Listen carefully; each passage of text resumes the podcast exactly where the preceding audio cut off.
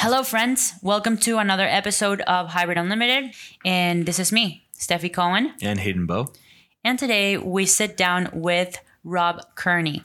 Rob is a three time World's Strongest Man competitor. He's an Arnold Strongman Classic competitor. He's competed in the Arnold Australia, where he, he won, won, Where he won. And he, as of recent, is the American log lift record holder, where he pressed 475 pounds. He is also known on Instagram as World's Strongest Gay. Uh, which a name that he wears with pride.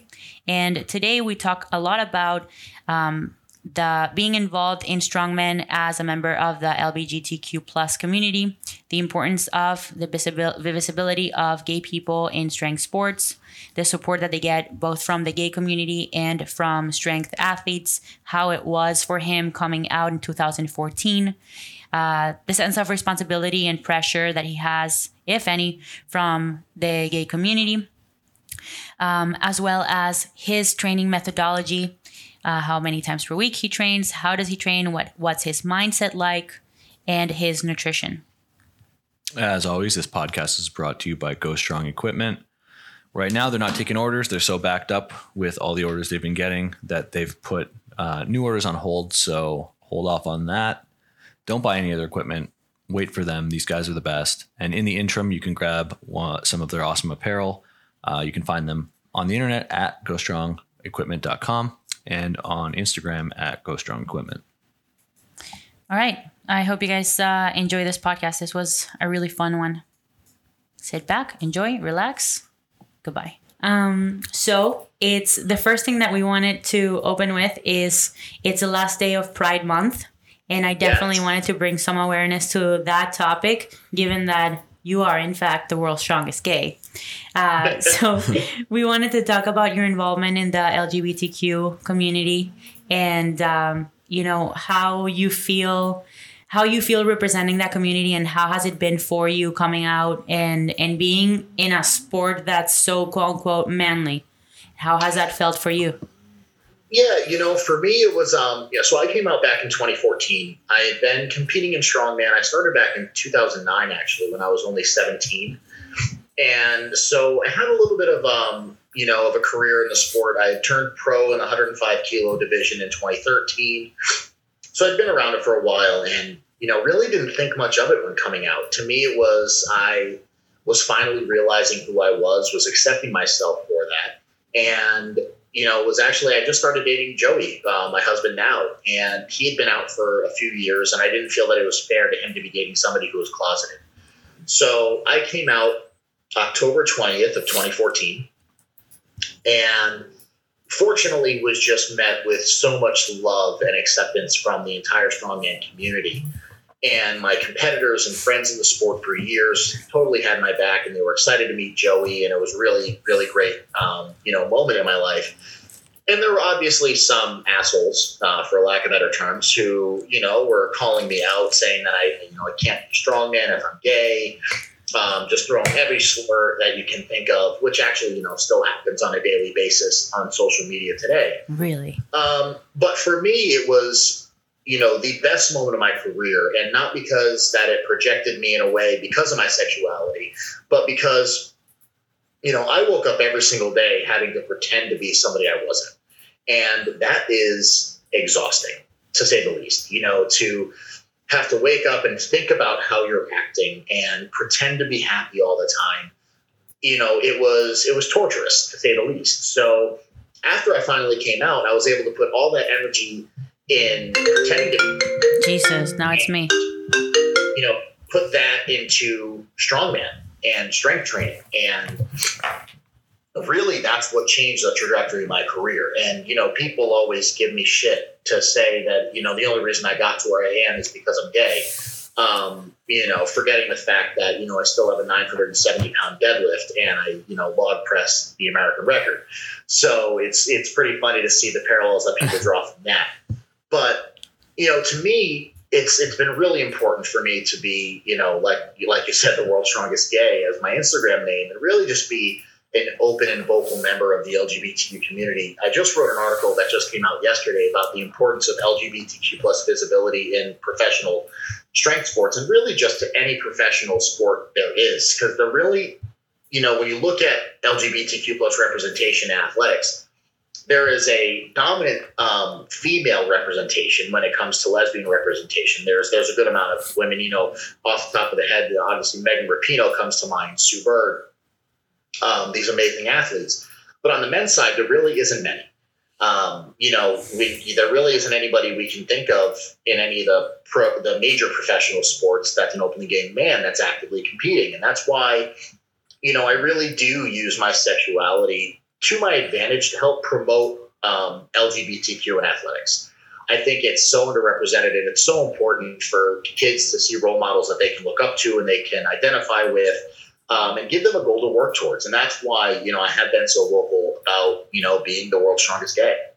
Absolutely. I think that, you know, being transparent, talking about it and and putting yourself out there and being a role model representing the community is the most important thing because I mean I would say that 10 years ago I think this topic was still super taboo and was not accepted. You know, I I remember clearly like being in high school and like people making fun of people, calling people names. Sure. Whereas now, I mean, you you from your experience, you were welcomed, you were supported, and I at this point in time, I couldn't see it being any any other way. Like I think that people have evolved to become a lot more accepting and a lot more understanding of people's sexual orientation, people's religion, people's um, whatever. Yeah, that I, makes them different. I think the people who are still super bigoted about that kind of stuff are grasping at straws at this point, you know, like just to say things like, you know, you could you only got as far as you did because you're gay. It's like being gay certainly didn't help you lift a log over your head,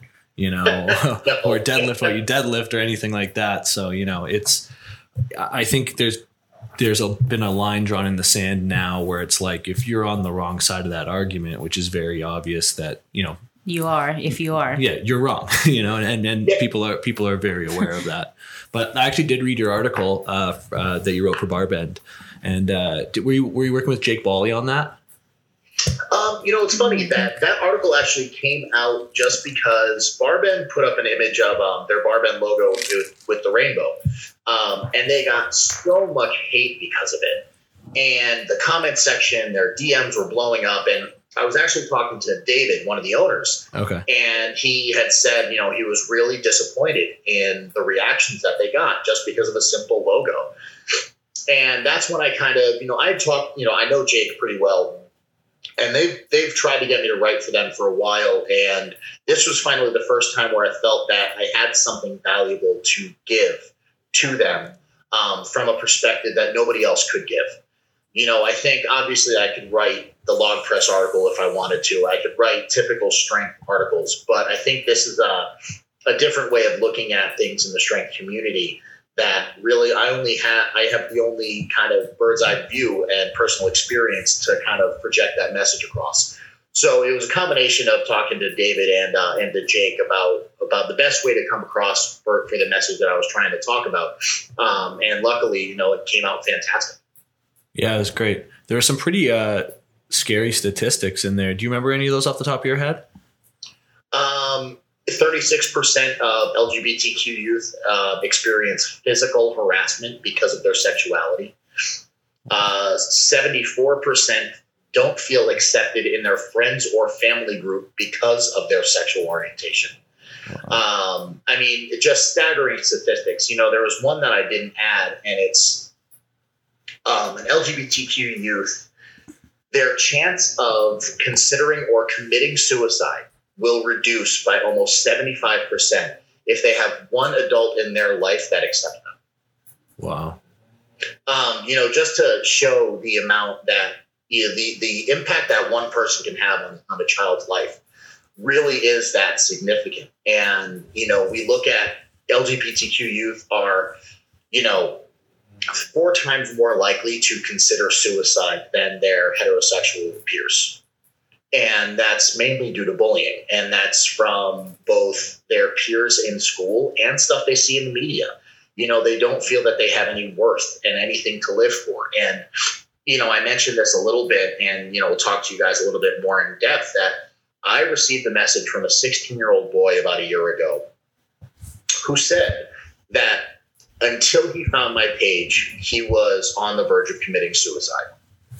Um, because he couldn't accept himself for his own sexuality. He didn't think his family would. He didn't. He liked to work out, but he didn't think anybody in the gym would accept him for being gay. And he felt that he didn't have anything to live for because of it. Um, but because I'm pretty open about my relationship on Instagram and and show everybody that you can be a successful strength athlete while being gay, it gave him some kind of hope. Um, you know, and that one message, I could, if I didn't get another single positive message for my entire career, it would still be worth it to me to keep doing what I'm doing. Mhm. Um, you know, and it's it's something like that is just so powerful that you can't explain.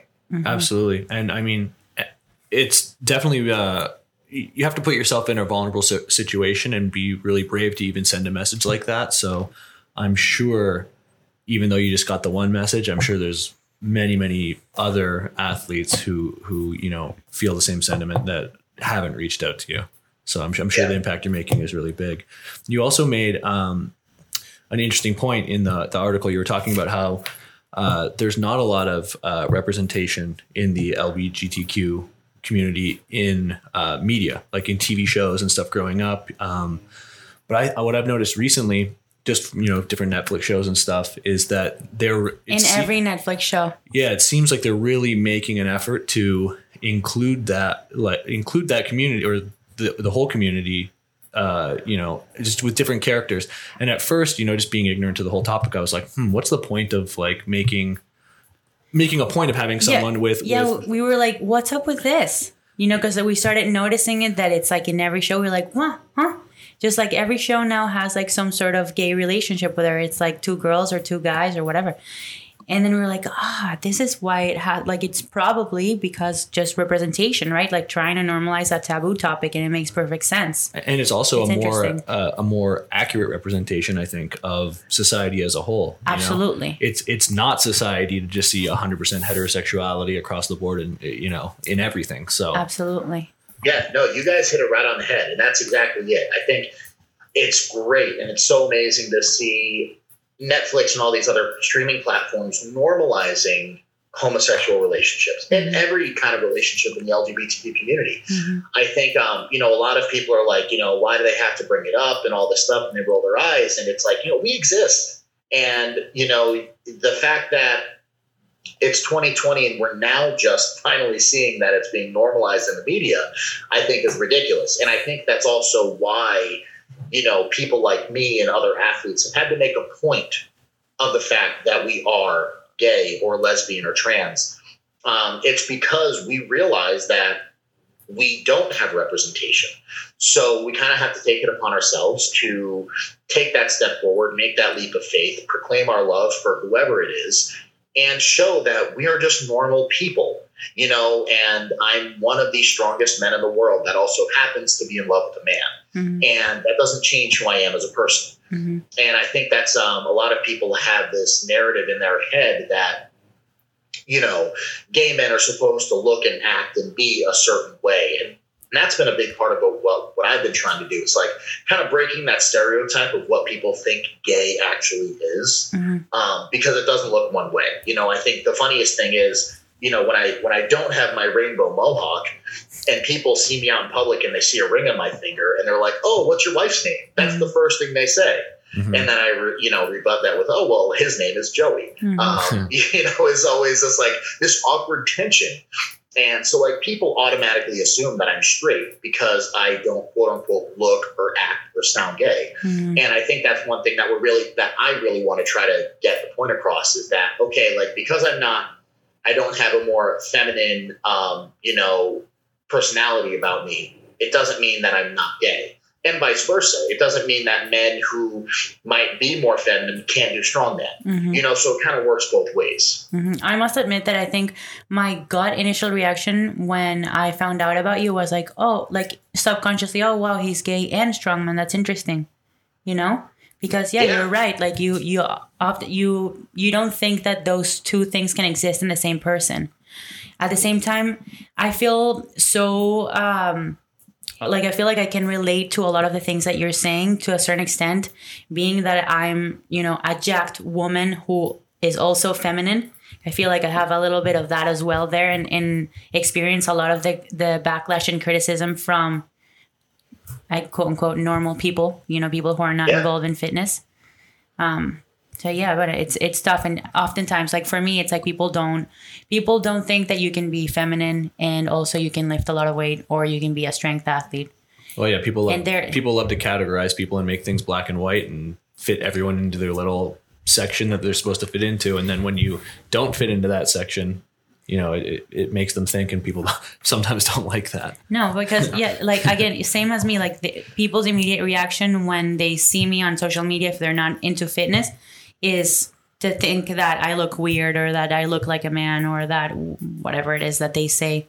But I do think that throughout the years, I mean, you've seen kind of maybe it's because of the type of followers that I get, but I do feel like that's being normalized as well. Just like the perception of female athletes and how they're supposed to look. That's why I want to personally, I want to get more into like fashion and also change that stereotype. It's like, okay, now they've accepted plus size models. You Yeah. know, how about what about the athletic people? Like, why are we getting the short end of the stick? I posted, No, I- I posted, great. I posted one time something like, you know, a hate message that I got, and it was something like, when did it become okay to to uh, body shame fit people? And the amount of messages that I got from people saying that I should be talking about fat people too was like, man, look, I'm not saying that you guys are not suffering, but I'm just saying like I get tens, hundreds of messages a day eh, on YouTube, on podcasts, on Instagram from people telling me that I look like a guy, that I look ugly, that steroids, that this and that and the other. I I also think that everybody generally knows that it's mean to make fun of somebody for being overweight, whereas for some reason people get to skate by when it's somebody because we think of it as a positive attribute. So when people crap on you for that, it's like it's almost like they don't think it's as harmful. Mm-hmm. But everybody has feelings. It doesn't matter if you're jacked or you're overweight or what what you are.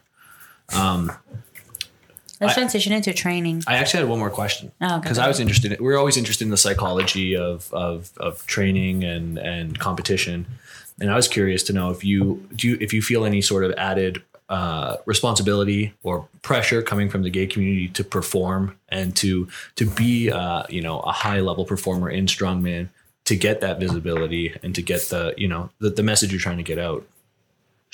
Yeah, you know, which it's funny, like yes and no, right? So I, I don't feel that there's pressure on me from the LGBTQ plus community to perform well at shows. Um, to me, I actually think that the opposite. To me, I think like I need to perform well to kind of prove everybody that I belong there. Because, like I said before, like I get a lot of messages of people that say like the only reason I'm at I'm competing at the shows that I compete at is because I'm the gay guy, and they want to have me there. And it's not for the fact that I'm naturally strong as fuck and can beat some of these people. Um, so for me, in my mind, it's like, you know, and I've said this in other shows, like I, I read every negative comment and every negative message that I get. Um, because for me, it just adds fuel to the fire. And in my mind, there's no bigger fuck you to that person who just shot me down than me holding a trophy at the end of the contest. And so that's where I kind of use that mentality and kind of kind of shutting up the naysayers, if you will, to really just perform really well. I think when in terms of like you know relating it just to the LGBTQ plus community, I think just the fact of me being there is enough, right? Because it shows that a gay man has qualified for these events or is performing at these events and is doing pretty well. So the outcome doesn't really matter that much to that community. Just the fact that I'm there and being visible Mhm. really does matter more than where I place at the end of the show. But like I said, to me, I want to win to prove to everybody that I deserve to be there. Yeah, that makes Yeah. sense to me. You want to dive into training? Yeah, I would love to hear about your training. Like, what's it like? What kind of principles do you adhere to? What's your training split? Whatever else you want to share about your training. Yeah, so about two years ago, I started working with Derek Poundstone, who's you know American strongman royalty, if you will. Um, his one american Strongest Man just narrowly missed winning World's Strongest Man in 2008. And him and I have had a relation, a good relationship since about 2009 when I started the sport. So since working with him, he's actually employed a lot of the ideals that he trained with, um, and one of them is pain tolerance training. Hmm. So it is just, I mean, I will say, you know, these last two years, I have gone through some of the hardest sessions I've ever dealt with in my life. Um, so, kind of breaking it down a little bit, my training split, I train four days a week. Typically, it's uh, Tuesday, Thursday, Friday, Sunday. So, I have two pressing days, which are Thursday and Friday, or Tuesday and Friday. So, you know, Tuesdays are typically like an overhead movement um, and then Fridays, I, I refer to as my bro day because it's like my bench and arms day. um, Thursday, I actually squat and deadlift on the same day. And then my last day is all strongman events. So that's pretty much what has been my split over the past two years. And we kind of we we we we go in a bunch of different directions. Um, a lot of it is it depends on the context or what the year looks like for me you know, being at this level, I tend to compete a lot. You know, if if COVID wasn't happening, my plan was actually to do anywhere between 11 and 13 competitions between January and November of this year. Wow. That's crazy. So, yeah. And, you know, unfortunately, if you're not Thor, if you're not Brian Shaw, if you're not like the, the number one guys in the sport, that's what we have to do in order to kind of keep our stake. So, you know, to compete at the Arnold Classic in Ohio, only 10 athletes qualify for that show. The only way to qualify is either to win the Arnold Classic, to win one of the Arnold International events, or accumulate points by going to every single one of the Arnold International events. Mm-hmm. In the Pro Strongman circuit, we also have Giants Live, which is the World's Strongest Man qualifying tour.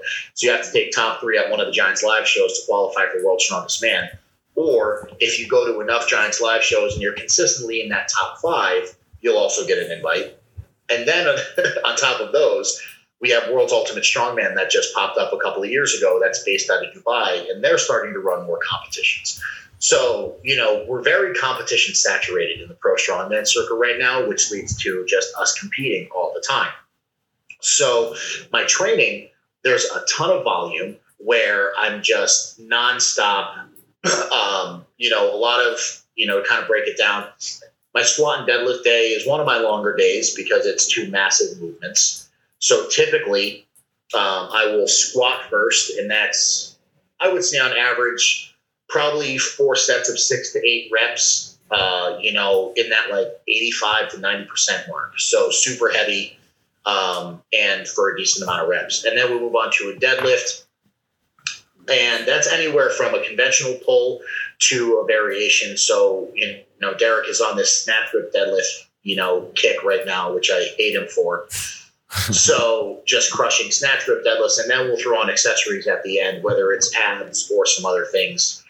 And it really just has kind of that split has worked out for me really well. When training for the log press event that uh, we just did a couple of weeks ago, I actually only went down to training three days a week so it was really just heavy, heavy um, on each of the three days. So it'd be a super heavy overhead. You know, typically the first day would be log press. Again, in that 95% range for multiple sets of singles. So I think about two weeks prior to me hitting the record, I had, you know, knowing I was going to be going for 475 on the log press, I did six sets of one at like 460 and wow. then you know had a heavy squat and deadlift day on that next Thursday. So I had to work up to a two rep max on back squat. So I ended up working up to like eight fifteen for a double, and then had to go into heavy pulls um, where I had to work up to close to 880, like 400 kilos for like six singles. You know, and then the day three was just like heavy two board bench or heavy incline bench. Um, and you know, fortunately, the split has worked, and I'm kind of staying on that same split right now, and then adding an events day in on the weekend. So, I mean, this past Sunday, my events day was actually like four and a half hours long, so it was horrible. Wow! But you said you did six sets of one at 460. Mm-hmm. Yeah, that's that's really close to your American record, which is 475, right? You think you had more? Yeah, Do you have you done more in training, or is? Uh, No, like the heaviest I went in training was um, was I matched my American record, so I hit 471 in training the week prior to the event. Um, but I mean, that being said, like the day of the, the the press felt really good. I think I'm probably good for 490 Wow. right now, um, which is you know closing in on that world record, which is set at 502 right now. That's Wow. Eddie Hall that has that, right? No, it's Zydrunas Savickas. Oh, right. Well, so I guess is that the goal, medium to long term, to take that uh, that record down? Yeah, and you know, I think um, I think within the next year it could happen. You Wow. know, being totally realistic, I think you know if I go back and focus on it, you know, I got heavy for that lift. I typically walk around between 280, 285 when I'm in my competition season, and for that log press, I got up to like 295. Um, so I was pretty big and heavy, but you know it paid off, and the log press felt great. So I think I think you know with a little bit more training, I think 500 will fall. Do you usually just deload for a week? So you said you did you did the six singles at 460, and then a week later you did, you did the attempted the the American record. So it's usually a week of like deloading enough, or do you deload at all, or do you just roll into competitions? Yeah, it's it's a it's a modified deload, right? So so I'll train heavy up until seven days out, and then I'll do about two. I'll do two workouts the week of an event. Um, those are typically a little bit lighter. Um, I, I can kind of consider them active recovery compared to what I normally do in a training week. But I'll still be pressing and I'll still be doing some light squats and deadlifts, and then I'll take two to three days off completely prior to, to any competition or event that I do. Interesting. How about conditioning? Do you do anything outside of? So you you mentioned that you have one day a week of strongman type events. Outside of that, do you do any extra cardio, any extra conditioning? Um, I do like walking is a lot for me. Um, but when when the normal gym, when you know I say you know quote unquote normal gyms are open, um, you know I, I I typically swim actually.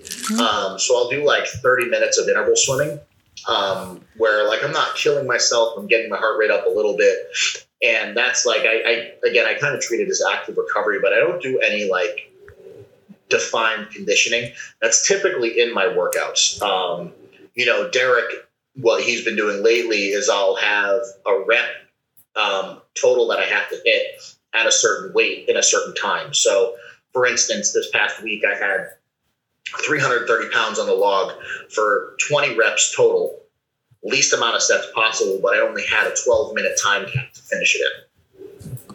Um, so that's kind of integrating conditioning into the workout itself. What's Sure. the what's the average length of a strongman event? It's like about 12, 15 Uh, minutes. At individual event or a competition itself. What's the difference between individual event or competition? Well, the competition is the whole thing. And what's an individual event? No, of- like yeah, yeah, of each individual event. No, in 15 minutes. Are you nuts? I don't know. the one strongman event um, typically won't last longer than 75 seconds. Oh wow. Um, I don't know why I was and thinking that. Haven't you ever watched I've never, I've never watched a full strongman competition. Uh, we- I was actually So, there like, with a know, few if we're guys at doing World a log clean and press for reps. It'll be typically max reps in 60 to 75 seconds, depending on the competition, which doesn't seem like a lot. But you know, the way I equate it to people is like imagine going out and just sprinting at 100 percent yeah, for 60 seconds, and Mhm. it gasses you. yeah. Um, so you know, we really try to work in that, um, you know, in that kind of conditioning range for events. Yeah, it's like heavy, short, uh, short period and fast pace. Yes. Got it, Yep. 15 minutes. You've been watching too much CrossFit. dude. I don't know because I've seen events where like they're they're carrying a stone and putting it from the ground overhead, and then they're carrying a a, a, a truck, and then they're pulling a, an ostrich. I don't know. I don't know what you guys do, man. You guys are crazy. you know, I will say at the Arnold this year, we did have a five minute event, and that's the first time anything like that's ever been done in the sport. Um, What was it that event? Five different stones, and we had to clean and press the first two, load the second two, and then it was a 50 foot carry, and we had 60 seconds per stone to complete the lift. So that was like that event took me. I completed it in like oh, like two and a half minutes, just shy of two and a half minutes, and that was really hard. Wow. Yeah, no, I, I bet. Especially Yeah. if you don't train in that range. Yeah, well, and uh, under load too, and huge load as well. Yeah. Uh, I wanted to ask you what what it was like. Uh, the record that you set that was on ESPN, right? Yeah. It's very cool to see uh, That's so sick. strongman, you know, sort of making it into those mainstream uh, uh, media uh, channels again. I Um, do- if there's something, so they, it was only the the login press that they that you did that day, right? It was just one event, similar to what Hafthor did, right? yeah, Just the deadlift. yeah. I wanted to ask what what was the venue because it, it looked really really well set up. Yeah, so uh, God, it, you know, to be totally honest, it was a total shit show organizing this entire thing. So originally, we were supposed to do it at my home gym, um, and we had everything set up. We were good to go. And about a week before the event, ESPN came through and said, "Yeah, we can't do it at the gym. The infrastructure of the gym just wasn't strong enough." Um, as far as like Wi-Fi capabilities and electrical capabilities to handle everything they needed to bring in, so we had to find a TV studio that was kind of close and luckily they they signed on to do it for us. So and they they kind of like helped us out with all the production of it with putting all the lights and the smoke machines and everything like that. So they handled that. But yeah we um i mean it was just a hectic weekend. You know like i mentioned you know i still have a full-time job outside of strongman. So uh my job was actually two hours away from the studio that we were doing the lift at. So i left work on a friday afternoon had to pick up a rental truck drive down to my home gym like pick everything up, grab the log and the weights and the crash pads, all that stuff, then drive it down to the studio to set it up on Friday night. Um, you know, and then Wow, you know get ready to lift the next day. So it was a hectic weekend to say the least. Hmm. that is crazy. That's all the the grunt work that that people don't see. They just see the one minute lift, but they don't see you setting up the whole thing yourself too. That's wild. Uh, what what do you think? Of, it paid off. what's that? Luckily, it paid off. So Yeah, all worth it for sure. Well, what do you think about these um, individual lift sort of sanctioned events? Because I know when Hafthor announced that he was going to do it, there was, you know, it seemed like the field was sort of split. 50% of people were like, it's legitimate because they're weighing the plates and they're having good judging and XYZ. And then the other 50% were like, you know, this has to be in a competition with other competitors. And, you know, they had their reasons as well. Where, where do you sit on that? I think it's awesome. You know, I mean, so this was put on by World's Ultimate Strongman, which is that organization I talked about a little bit before. And, you know, they made everything so legitimate that you couldn't get away with shit and try to, you know, try to undercut it or, you know, you know, fake it in any way. You know, the amount of prep work that each athlete has to go through for this lift. Like you said, it's measuring weighing every single plate. Um, you know, everything had to be standard. They sent they sent every athlete kind of like a list of standards that they expect to be met, or else the record won't count. And I think the argument that you know, oh, it's not in front of a crowd or it's on TV is total bullshit. And you know, I compete at these shows all over the world, and all of these records are more legitimate than the ones that happen in a contest you know, I mean, I don't know if you guys have ever been at a contest when somebody goes to a world record and they literally have to strip the bar, weigh the bar, weigh the plates, weigh the collars, and then, you know, load it back up Yeah, to no, call it a legitimate world record. And that's what we all have to do, you know, I mean, so it's crazy, you know, to say that, you know, we have an advantage because there's rest time and there's, you know, you're doing it on your own terms is, you know, the only difference really is there's no crowd in front of you, which as a competitive athlete, if anything, helps you lift more weight. Right. And you know, I think uh, you know the argument that it's not a legitimate record is total BS. I think these records count, and you know, I think it shows and it proves that you know everything we did is legitimate. Yeah, I was surprised um, to hear any sort of pushback from the powerlifting community, especially because you know there's there's a few legitimate feds in powerlifting, but there's a lot of nonsense feds as well. You know, where you can literally just pull someone out of the crowd and be like, "Hey, do you know what a squat is?" And they're like, "I think so," and then they're like, "All right, you're a judge now." You know, so it's like if those are the standards that people are able to break world records, uh, you know, under in what's what's considered a legitimate com- competition, the standard that you guys are being held to in in those World Ultimate Strongman events that you've been doing is much much higher. So, yeah, I think it's I I, think it's really cool, and I think it's great for the sport um, to sort of be able to showcase. Uh, individuals and personalities and stuff in a way that kind of gets lost uh, when it's over that sort of whole TV uh, production that happens at like uh, World's Strongest Man, you know. So Yeah, and the nice thing like, from an athlete standpoint is it, it became more, more about the sport, you know, and it's one of the gripes we have as athletes is World's Strongest Man isn't a strongman competition; it's a TV show. right, and that's the hardest part for us. You know, I mean, so to have these feats of strength and you know have one hour dedicated to an athlete who is just lifting was really awesome. And you know, it came at a great time with with COVID and everything happening. I was just coming off of my Arnold prep, and you know, after a big long prep, like the last thing I want to do is really think about training. right. So I was kind of in this rut, and you know, when they kind of reached out to me to do the record, it kind of it lit that fire in my ass again to start training seriously again and kind of get my bearings and get back into it. Because to be honest, I took a couple of weeks where I didn't even step foot in a gym because I was just burnt out from training for the Arnold. Mm-hmm. Yeah, yeah, I, I, and I can uh, speak to the television program sort of thing with World's Strongest Man because I was actually I was actually there. I watched. Uh, you know, it's, it's not too far away from us. It was in Bradenton, Florida. Yeah. And oh my God, just standing there in the heat, not competing. By the end of the day, I was sunburnt. I was dizzy and dehydrated. Like the last thing I wanted to think about doing was lifting a weight. So I cannot believe that all you huge dudes were out there sweating it up all day with nothing but tents to cool off under. Dude, And- out of all the doing what you guys were places, doing. and it wasn't in the summer too. Middle of summer. Why did they do that to you hot. guys? I mean, that's I will say it was better than the Philippines. I was the Philippines in 2018 was the worst location. I mean, it was legit like about 105 every day with 90% humidity. I mean, it was just miserable. So Bradenton was better, but again, pretty horrible. This year, hopefully, as long as the competitions happen happens, it's going to happen in November, um, which will be much better timing. yeah. You're supposed to be back in Florida again, right? Yeah, we're back at the same spot, back at Bradenton. But November is a way, Way better, better time. date. Way better date. I don't even Yeah, know. you know, it's funny. The the best location that we've had since I've been competing at World was actually Botswana in Africa.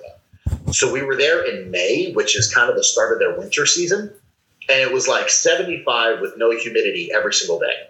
It wow, was that's gorgeous. beautiful. And you know, they they have this tendency to go to these countries like Malaysia and all these these crazy tropical climates that just kill the athletes. You, I mean, you would think that you they would pick the a climate that allows the athletes to thrive the most, like at least because what's the point? The point is to see them lifting the most amount of weight that they can, or do the most amount of reps they can, not to like hinder them or prevent them from like actually showcasing what they're truly capable of because of temperature. Is it like a macho thing? They Yeah, just what- want what's to see you guys about? perform in the worst conditions I possible. know. I I know. Who, You know, the makes thing is, you know, World's Strongest Man is so secret that, you know, we, we typically don't know the location or the date until about three months before the event. Um, and then we don't get the events. I mean, literally for World's Strongest Man last year, we got the events when we got there at the contest. So it, it's kind of this like big hush hush secret contest that nobody really knows about until it actually happens. Who makes the, those decisions? Is it there's is there a board or is it like one person? Yeah, it's or- like CrossFit where there's Yeah. just one madman making all the workouts. It's a couple of guys. It's um, it's, it's IMG. They're the they own the the company. They own World's Strongest Man. Um, and then also Colin Bryce, who's an owner of Giants Live, that's the World's Strongest Man qualifying tour. He helps because he has the strongman background to know what's a good and what's a bad event to have at a strongman competition.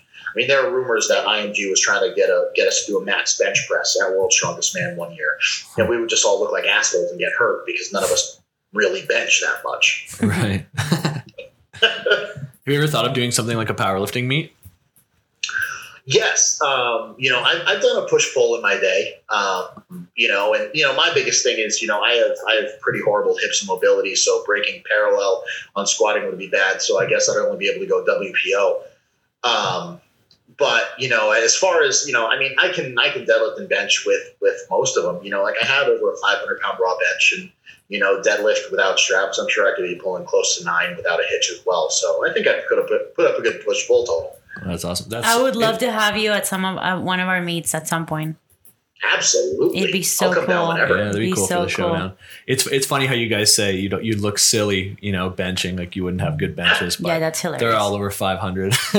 Yeah, Well, you know, it's. I think to me, it's like it's all relative, right? Because World's Strongest Man one year, they had a barbell clean and press as one of the events for max, and it's like, okay, here are these men that are you know 350 to 400 pounds, and the max is 440, which is an okay number.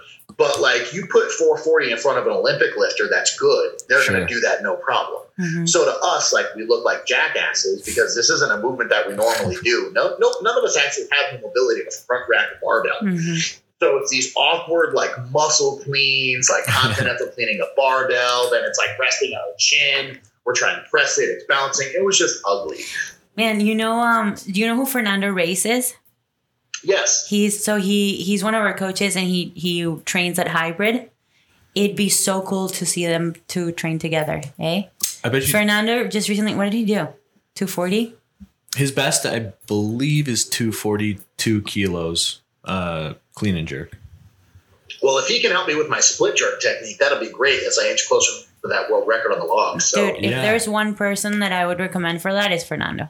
I bet. He Okay. is an unbelievable coach. I bet you guys would both be able to pick up some uh, cool insight from each other. Actually, yeah, no, that sounds great. Yeah, come whenever. yeah. I mean, hey, Billy and I were looking for a vacation spot, you know, so Come to Miami. that doesn't sound too bad. Come to Miami. You have a place to train. You have a place to stay. You Yeah. got Yeah, friends. that's awesome. We got meat in our fridge. what else can you I ask mean, for? I, yeah, I'll have my sponsor send us some too if, I, if we come down. Amazing. It's perfect. Who, do- who do you work with for for meat? Uh, certified Piedmontese. Oh, yeah. Oh, cool. We so uh, do we.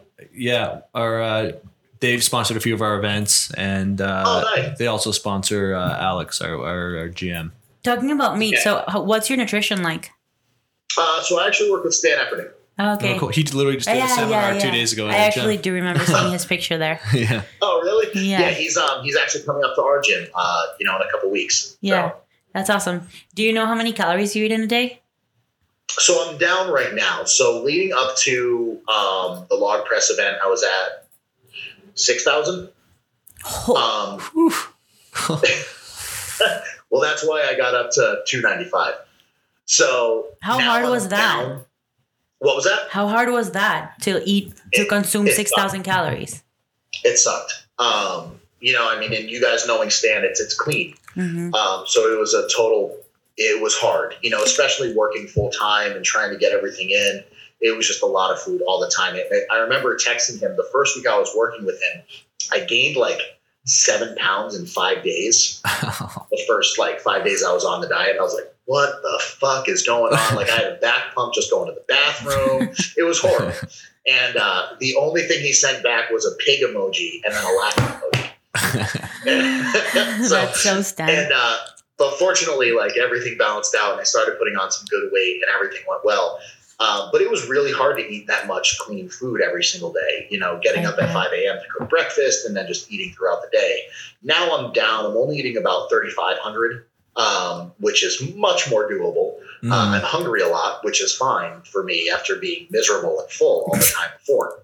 yeah. Which one's worse? But I think having to eat, overeat. I think overeating is eating worse. By far worse. Yeah, if, I mean, if I was eating Ben and Jerry's, five thousand to six thousand calories is great. Uh, but you know, I don't want to look like a fat piece of shit. So, um, but you know, now that I'm back down a little bit, my weight's coming down again. I feel a lot better, um, and it's just easier to get all the food in. yeah, no, that makes sense. How long have you been working with Stan? Uh, coming on about three months, so that not that long. You know, I, I started working with him actually when I started working with um, Piedmontese, just because I was getting this influx of beef every single week, and was like, well, you know, I'd always felt that my nutrition was like the missing link for me as an athlete. I'd never really taken it too seriously, and for me, I 2019 was my best competitive year ever but I just narrowly missed out on the goals that I that I'd set for myself. So I wanted to make top ten at World's Strongest Man, and I had I almost won my qualifying group, and I almost beat Thor. I, I lost by one point in the qualifying group, Damn. and then had to go against Luke Stoltman in the stone over bar and lost to him in that event.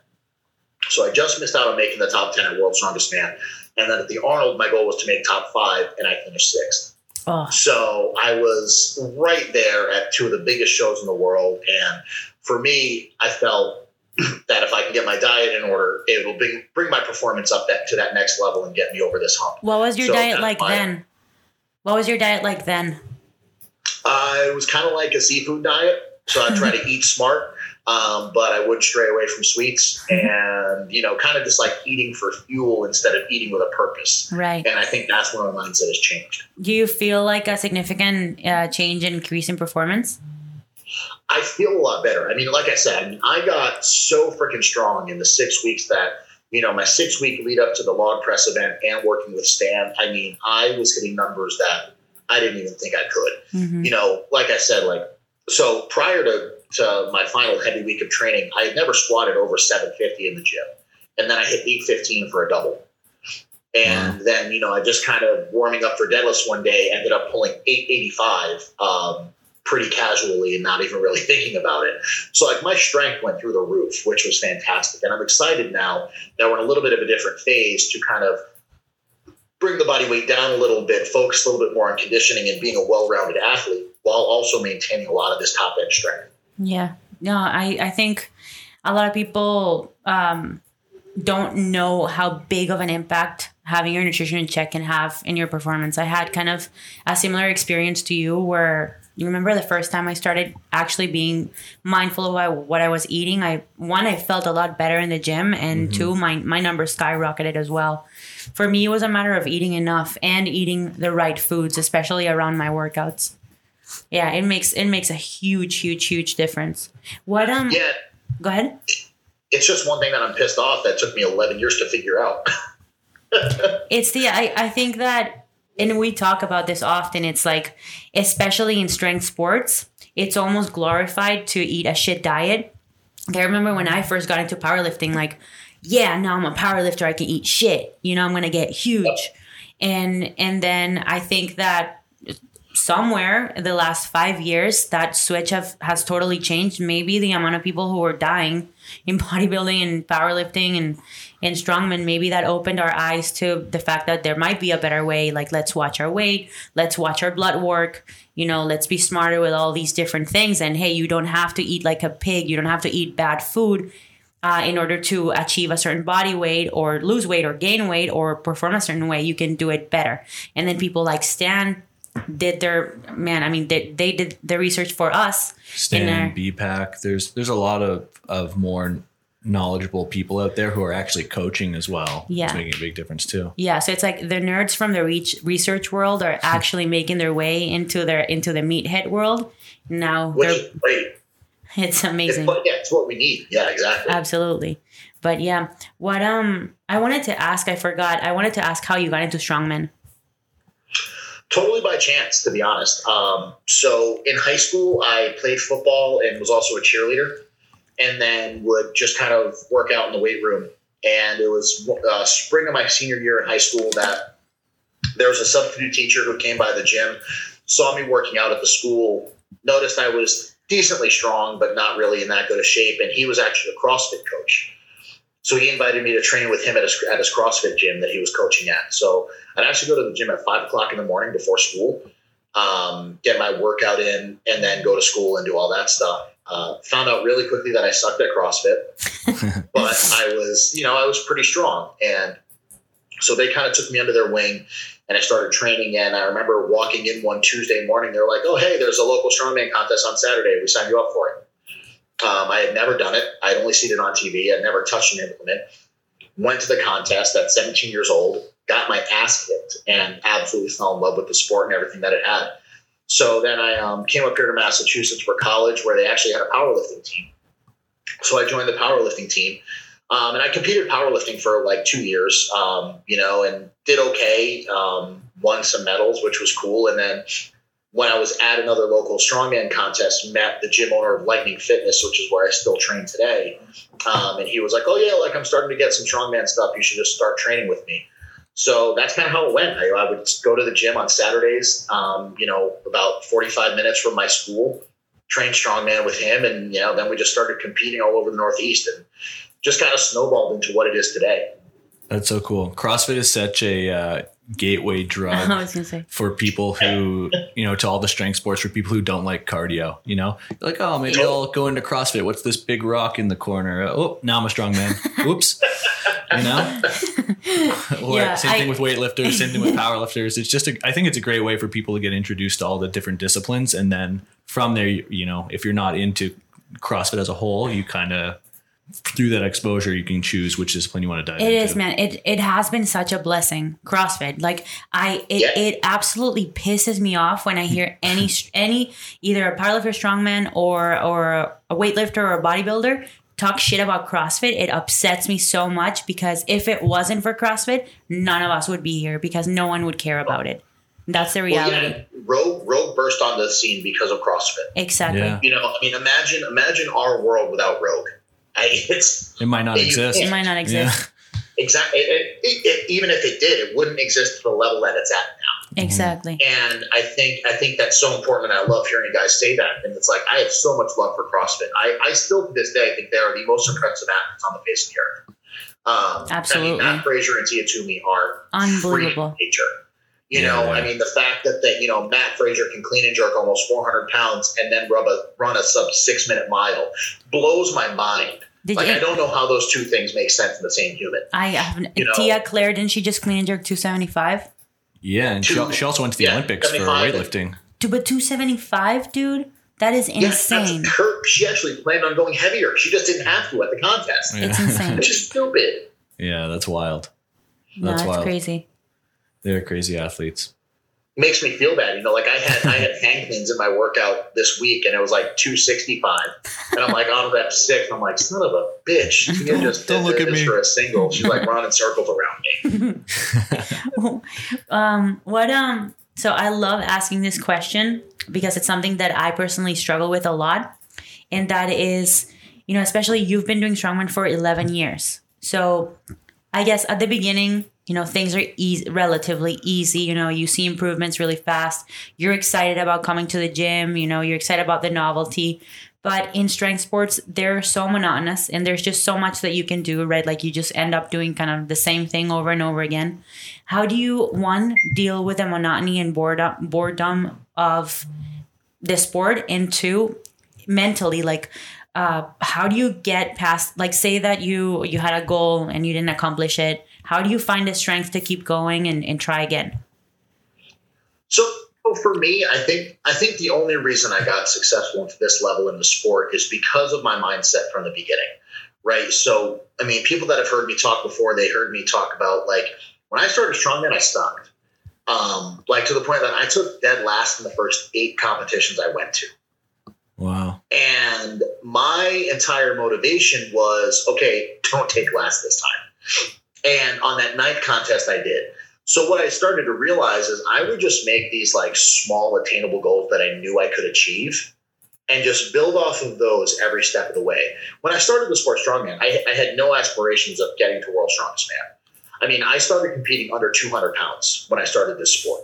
And Wow. never in a million years did I think that I would get to this level. But it was just by like setting these small goals that I knew I could achieve along the way is what got me to this place um, over the course of 11 years. And for me, it's that goal doesn't change until I reach it. So for me, like my goal was in 2019, my goal is still top 10 at World Strongest Man, top five at the Arnold. And that's not going to change until I hit that goal. And I think that's something that's really important that people need to realize is I think they get into this sport and they see people that are at the top level, whether it's powerlifting or strongman or CrossFit or bodybuilding, and they just automatically think that that's the goal. And when you have that big goal and that kind of that dream, it's really easy to lose sight of and get lost along the way. You know, if one thing doesn't go right, you fall off the wagon and then you're, you know, you don't have anywhere to go from there. But I think it's by like finding those little successes throughout an entire career that help motivate you along the way.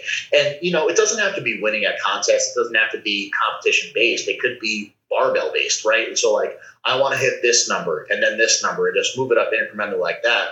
It's something that keeps it exciting. And I think in order to compete and keep that fire, um, for me, I just kind of, you know, I attached to my love for travel and the fact that I love to go different places in the world and I get to experience all these really cool things. And competing is just a great side effect of that. hmm And I think that's one of the big things. And, you know, obviously everybody loves winning, so that doesn't hurt. So, um, you know, for me, the mental aspect has been a really big part of it because, like you said, it, it's super easy to lose sight of where you're going in the sport or what is next, you know, especially during the time of this pandemic. Like nobody knows when we're actually going to be able to compete and travel and see our friends again.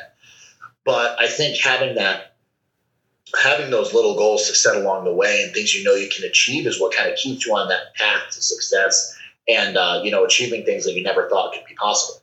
I love that. How about uh, dealing with uh, setbacks, injuries? How do you deal with that? Um, you know, for me, I, I look at it as a, as a time of growth. So I'm fortunate. I've only had one serious injury in my career. So in 2018, I actually had an atlas stone fall on my chest um, at the last event of a competition. Ended up fracturing three ribs, tore some muscles in my back, and um, it put me out. You know, I mean, to the point where like I couldn't train or do anything. So you know, that's not an injury that you can work around per se. Um, so you know, I took two and a half months and didn't go to the gym and just focused on rehab and healing. But during that two months, it was looking at what could be possible afterwards. I took my competition mindset and put that into my rehab. So, in my mind, if I was going to have to rehab this injury, I was going to be the best damn rehab patient ever. And I was going to attack every single rehab session like a training session and really just work through it like that to make sure I was getting the most of it to get me out of this injury as soon as possible. Mm-hmm. And fortunately, it lit under lit a fire under my ass to where my first contest back was the Arnold Australia, and I won it. Wow! Um, we, we so there. I think having that yeah, positive right. mindset, um, you know, really, whether it be in competition or dealing with rehab and injury, is what kind of just sets you up for success in everything that you do in life, and that's not just competing. Mm-hmm. Yeah, I love that. I think you know, mindset, mentality, it is just so, so, so important, especially like I said, in a in a boring, repetitive, monotonous sport like the ones that we are involved in. And I I love the most what you said at the beginning uh, about how you didn't have any goals or or aspirations of becoming the world's strongest man. I think that the biggest mistake I see people make is getting into a new sport and then having that just huge like grand goal of beating everyone or being top one or being the best in the world. It's like, no, man, just go and enjoy. And I always refer back to when I was 12 or 13 years old playing soccer.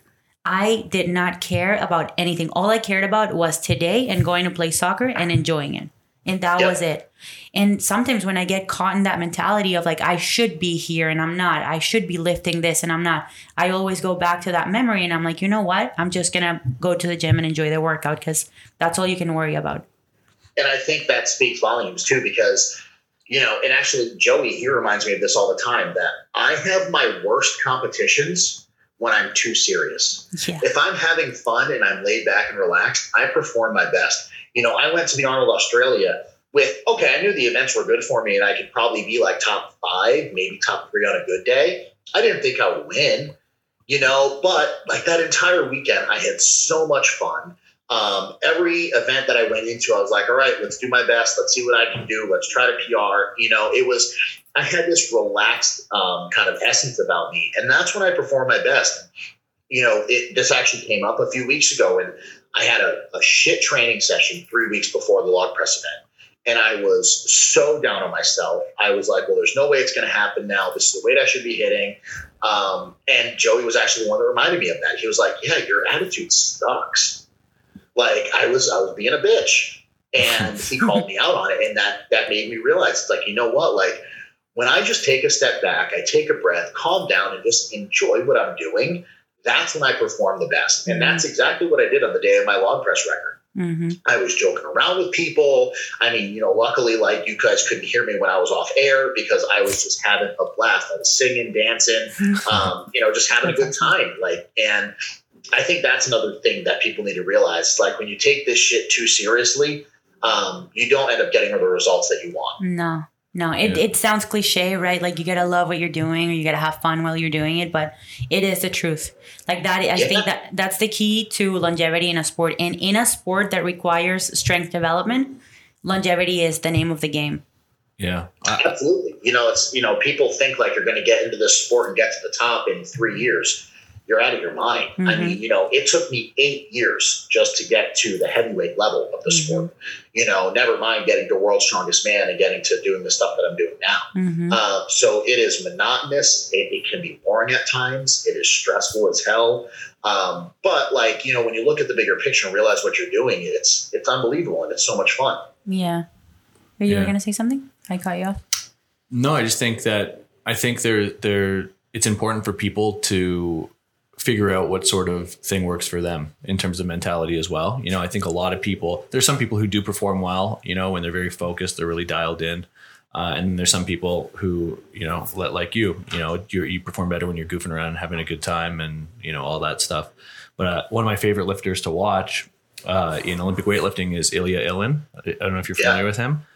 If you ever see him in the back room, he literally looks like a little kid on the on the play like on the playground, completely distracted, you know, annoying everybody else in the weight room. And then it's like his coach is like, "Hey, Ilya, we got to lift," and he's like, "Oh, really?" And they're like, "Yeah, yeah, you got to come lift." And he's like, "Okay," and he runs out there and he, he sets a world record and gets off the stage, you know. And it's just like he's totally dialed in and confident in in, in his approach. And I think you know, as long as you take that approach, uh, whether it be being you know highly focused or or just really enjoying Well, because you, you can take it seriously and still like have a positive attitude and That's like true. enjoy it. But you you're still there. You're putting in a lot of a big effort. You're like you know dialed in. But So I guess that to refine that is just enjoyment looks different for different people, maybe. yeah, And but may- it's but it's in your head. It's Yeah. inside your head. Whether you think you're enjoying it or you're putting an unsurmountable amount of pressure and you're thinking that if you don't do this, then it's the end of your career or the world. Like that's just gonna make you perform worse. Yeah. Do you ever Yeah. have you ever worked with any sports psychologist? You know, I haven't, and it's something that I would like to do because, like, you know, the more I'm getting into the sport and the higher level I compete at, realizing like the negative impact like stress has. So, like, you know, you're talking about like if you're taking things too seriously, it's elevating stress levels, and that's just going to take so much energy out of you from performing the lifts that you're doing. Um, so, I think it's it's one of those like untapped gems in what we do is sports psych, and I think that you know a lot of people could really. Um, you know, excel if they kind of use that as one of their tools. I'm gonna Definitely. I'm gonna connect you with my sports psychologist. He does all everything online. Uh, like all his consultations are online. And I saw him I think two years ago for the first time, like before one of the US Opens. And it was one of my best years by far, especially mentally. Like I was able to stay totally even keeled throughout the entire competition after bombing my first two squats. I was like, don't care. You know, went in, crushed my third squat. I just felt so strong mentally, both in training and in competition. What I loved about sports psychology, especially his approach, is that it's not, I don't know if you've ever been to counseling, but you know, counseling is a lot about talking about emotions. This is not necess- not that much about or emotions in the past. This is more talking about okay, what are you struggling with today, and giving you tools and strategies to act better and to and to essentially master your mind in training. So I love that. he's incredible. I couldn't recommend him. Couldn't recommend him enough. I'll I'll set you up with him, and if you decide to work with him, it'd be cool. I I'm- I'd be curious to see how it improves your your performance. That sounds awesome. Thank you. Cool. Yeah. We're approaching the hour mar- mark, and I want to be mindful of everyone's time. So, but before we head out, where can people find you? Um, so you can find me on Instagram at World's Strongest Gay, uh, on YouTube at World's Strongest Gay, or online at worldstrongestgay.com. Easy enough. Yeah. Awesome. Thanks so much for your time, Rob. Thank you so yeah, much. thank you. Appreciate it, guys.